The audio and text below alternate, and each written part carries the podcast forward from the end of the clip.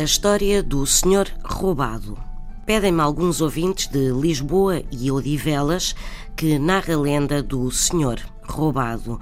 Ora, o nome Senhor Roubado não vem de uma lenda, mas sim de uma história verídica que aconteceu no século dezassete. No dia onze de maio de mil seiscentos e setenta e um, o padre da paróquia de Odivelas deu o alerta. A igreja matriz tinha sido assaltada na noite anterior.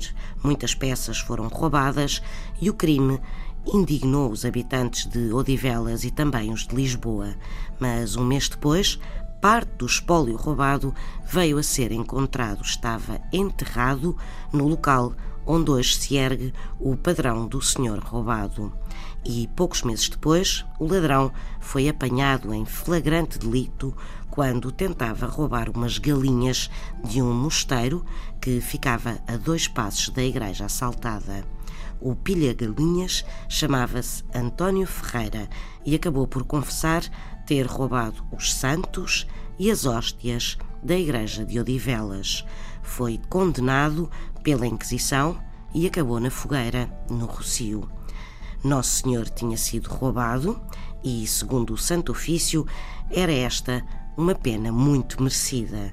Devido à importância que este episódio ganhou na Lisboa seiscentista, o lugar onde aconteceu ficou conhecido como o Senhor Roubado.